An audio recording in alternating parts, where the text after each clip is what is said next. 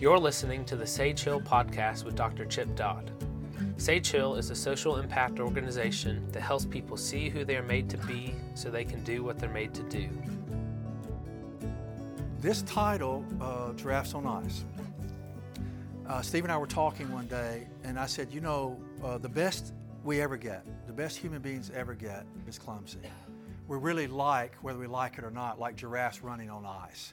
So that picture has so many contradictions in it. Giraffes and ice, for one thing. You think of giraffes in terms of the hot weather in the tropics or the you know Sahara, you know Africa, and so and the idea of something tall and gangly running on ice is guaranteed to be a series of knots and, and necks and knot and, and legs and necks and knots. That it's going to turn into a terrible collapse. So, and I'm saying to you and to me that the best we ever get in this life is clumsy supporting what D.W. Winnicott talked about, who was a psychiatrist that, that emphasized, worked in parenting most of his career with children. He said that a child is actually not looking for a perfect parent and certainly doesn't want a bad parent. The child is looking for a good enough parent.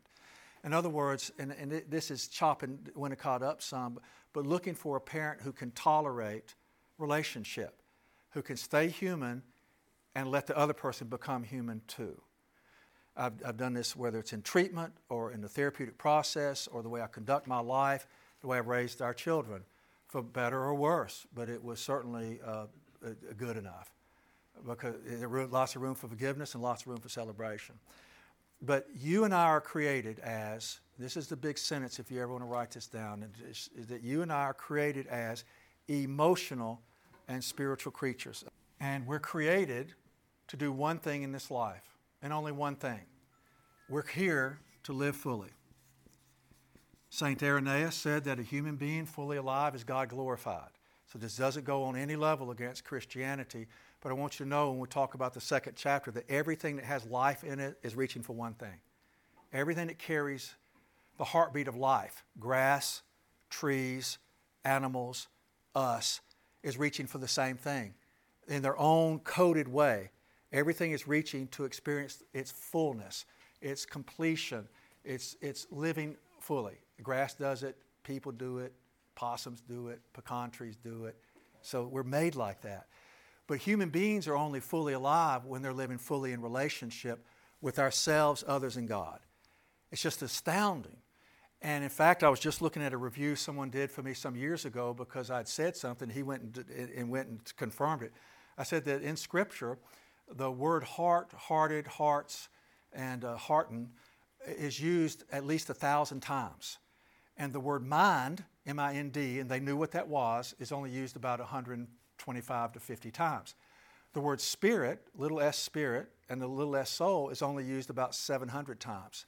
Okay? So the preponderance of emphasis in Scripture that God's talking about in reference to us is the heart. And the words that go along with heart or refer to heart sadness, anger, uh, loss, stand firm, encourage, discourage. Um, I delight over you with singing and, and, and I quiet you with my love is an expression of connection of heart. From child, God's described as a, almost like a mother singing a lullaby in Zephaniah 3.17. So you and I are created as emotional and spiritual creatures created to do one thing in life and to live fully. But the way we're made, we can't live fully unless we're living fully in relationship with ourselves, which means my brain is being used to express my heart. And almost none of us in here were raised to keep that, to continue that, or to persevere in that. We became cognitive creatures that used our cognitions to hide our hearts and using our thought process to express our hearts.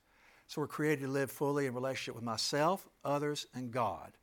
And that ends up creating the, the, the fullness of life that allows us to step out and do things in the world that end up, end up benefiting the world. Okay? So, and as emotional and spiritual creatures, we are created with what I call a spiritual root system.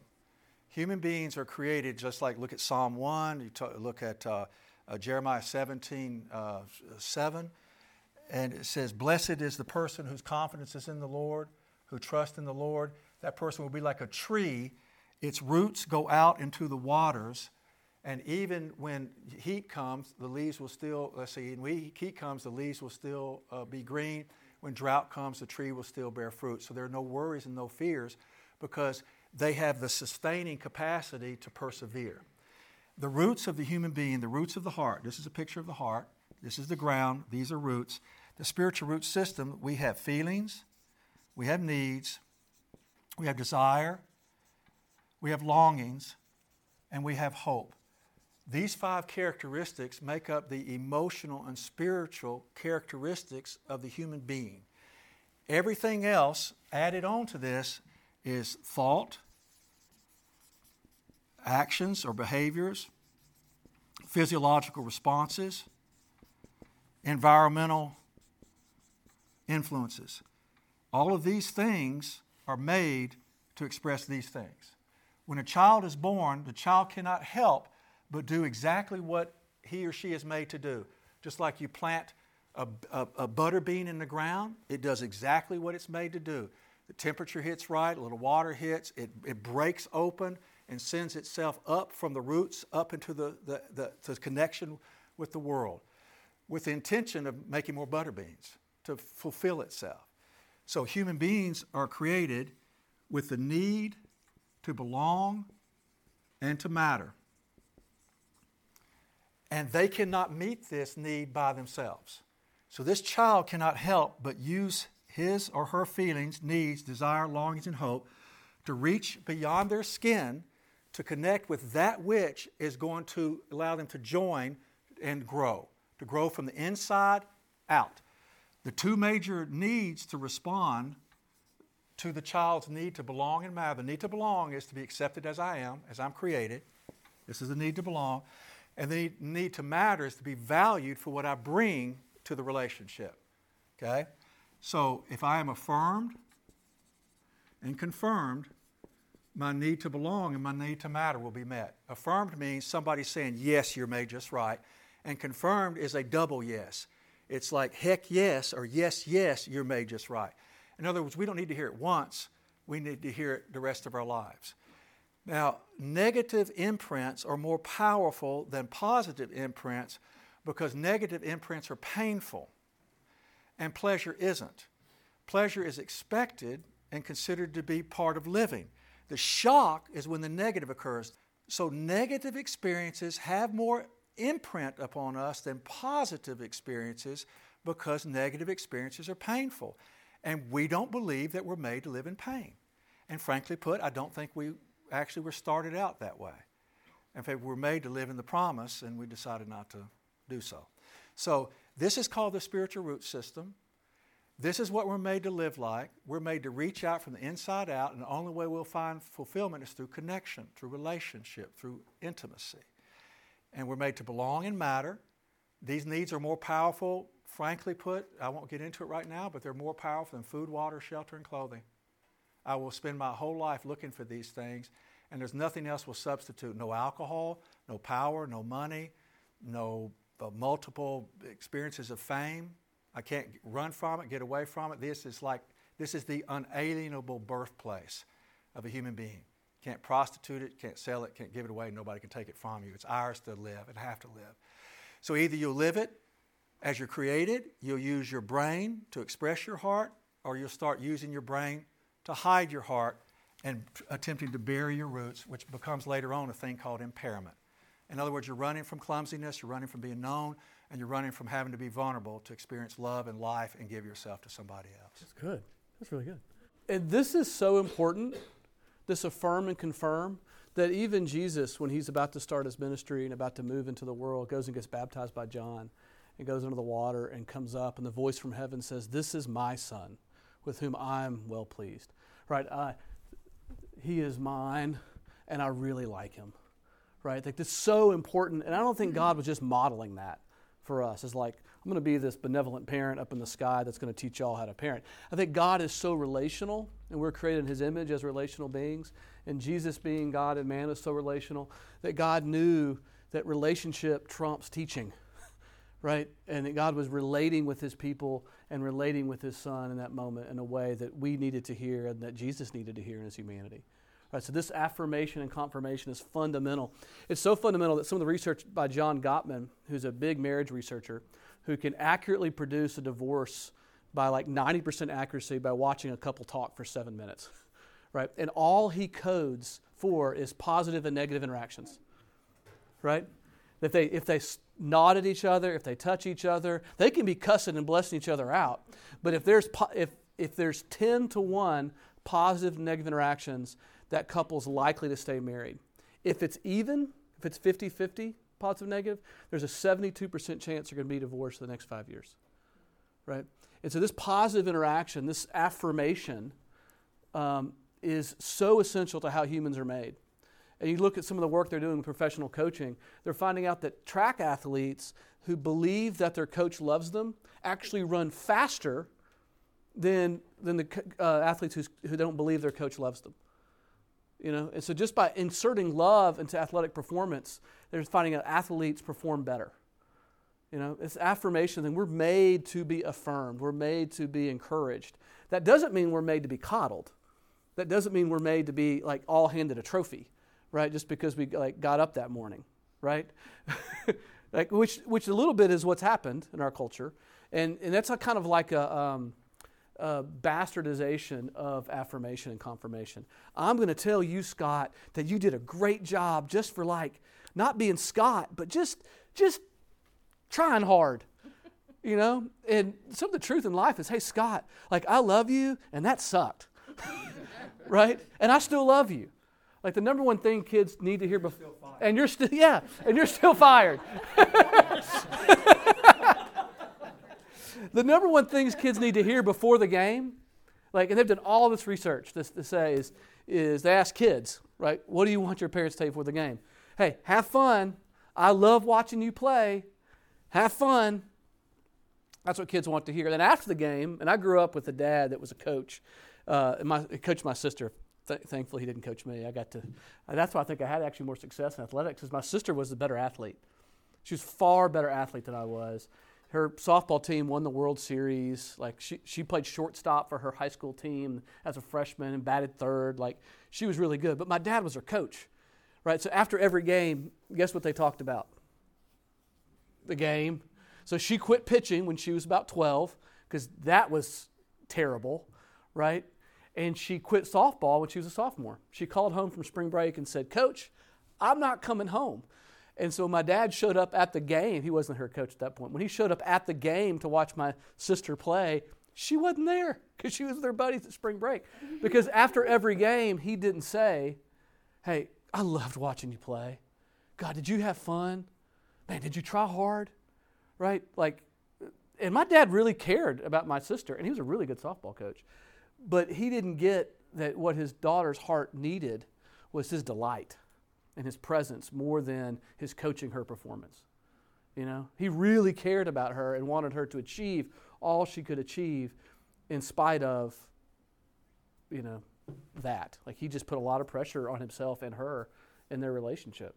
And so she quit this thing she was really great at. The good news is now she plays on her husband's softball team and she's the ringer like, and he's in like in a rough, like he they do millwork and sale, millwork sales and manufacture doors. So it's like a rough softball league. And she walks out and she's like petite and then like whack and the ball goes flying over. So it paid off later. But this idea that kids need to be loved and need to be affirmed, need to be praised, it goes a lot further. But you've got to appraise who they are. Actually, who they are. You know, um, my son Elijah, uh, 14 if he doesn't become a lawyer, I don't know what he's going to do because he can argue till the day is long, and he's usually he usually wins. Like he can beat me in an argument, and but he, he can line up facts, and he'll even ask you questions, and he'll say, "Hey, Dad, uh, do you like going to uh, basketball games?" Yes, son, I, I do like basketball games. Really, I do too. Hey, did you know there's a basketball game coming up? It's a pretty cool game. You, you think? And I'm thinking, oh, he wants to go to a basketball game. No, he's setting me up to help to let me buy a PlayStation game later. So it's like, oh, I can't go to the basketball game. Can you get me this PlayStation game? It's like brilliant maneuvers, right? Brilliant. And so it it for a long time it was like my will versus his will. We started having this battle of wills where it was just my power against his power. And I started noticing I was starting to lose my son because it was if I had to beat him emotionally, right? If I had to win, then he was going to go underground with his heart, and I was going to lose him in the process. And so I really had to actually affirm, hey, hey, buddy, you're really good at arguments. like you, you've won. You've lined up the facts. You've won. You've convinced me and your mother that there's no good reason right now why we can't buy you virtual reality glasses. You've done the research. You've built the facts. There's not good research to support yet that these virtual reality glasses are bad for you, which they're horrible for you, but that they're bad for you. Uh, for, you know, but he'll, he's got all this data that lined up. Uh, you know, but I've had to affirm you're a really good arguer. But the thing that you don't do, you're putting your way over our relationship. You're putting, and it's like when I said that to him, it's like this light bulb went off of like, oh my gosh, like I am like I'm trying to just I care more about what I want my relationship with my dad you know? And and what what don't take that and then go home and say that to your son okay? Because here's here's what uh, like humans have been practicing being humans for a long long long time and our brains are really good at one thing reading bs and so if you try to tell somebody something to try to manipulate them their brain's going to their meter in their brain's going to go i don't trust you. And then if it's your child they're going whoa because it's a child's job to try to get one over on the parent. That's, that's what they're trying to do. They're trying to overthrow you. They're trying to get their way. They're trying to push against the structure. They're trying to, everything they can do to be uh, free, right? And, and if we don't meet them with our heart and our genuine, like what's true about us with them, they will begin to use their face to hide their heart. And so if you say that sentence to them and you move towards them, you better mean it, or you're going to actually be using heart language to try to manipulate them, and then they're going to trust you even less, right? So this, so you've got to start with what do I really, what's really going on in me with my child, and what do I really value? What do I really want? Y'all remember like fifth grade when the, I, I, don't I still do notes, but the kids still pass notes, right? And, and the note says like, "I like you. Do you like me? Yes, no, maybe." That's the question we're all asking, even as parents. When I go to parent my child, I'm still going, hey, do you, do you like me? As a part of me, it's like, do you like me? Like, are we going to be okay after I parent you? You know? And we know the problems with parents who parent out of, like, I want you to like me, mm-hmm. right? That's a real problem. The other side of, I don't care if you like me, is just enough of a problem. You know, and so our children are looking for that affirmation and confirmation. And we've got to be honest with ourselves, so are we. And if we don't have places, other people in our life that we go to to talk about what it's like to be a parent, then we're going to be uh, really in a dangerous spot with our kids. I'm so fortunate to have been have known Chip for like 20 years because I got to watch him and hear about him parenting Tennyson and William and hear about what's so cool is I got to hear about a man living with his heart pressed into his children's heart and, and not letting them move away from that, right? And I got to hear, I've got to hear, I've done it so long, that some of the things he, he bragged about or said, listen to how I parented, his sons have come back and said, Can you believe you did this to me? And he's like, Hey, Chip, I remember when that was like this moment we were celebrating. Yeah, you, you parented him well, right? And then he's come back and go, like, you know what Tennyson said to me? And it's like, oh, God, I remember that story. You know? And so if your children can't hate you to their core and then tell you about it, and then grieve their guts out with you around it, you don't have their heart. This is Stephen James, the Executive Director of Sage Hill Counseling. Thanks for listening to the Sage Hill podcast with Dr. Chip Dodd. Sometimes in life, we get stuck or blocked or reach an impasse. At times like these, an intensive short term therapy can help you overcome what's keeping you from the growth and changes you desire. At Sage Hill Counseling, we offer therapeutic intensives to help couples gain new momentum in their recovery process. If you want to find out more, please visit sagehillcounseling.com.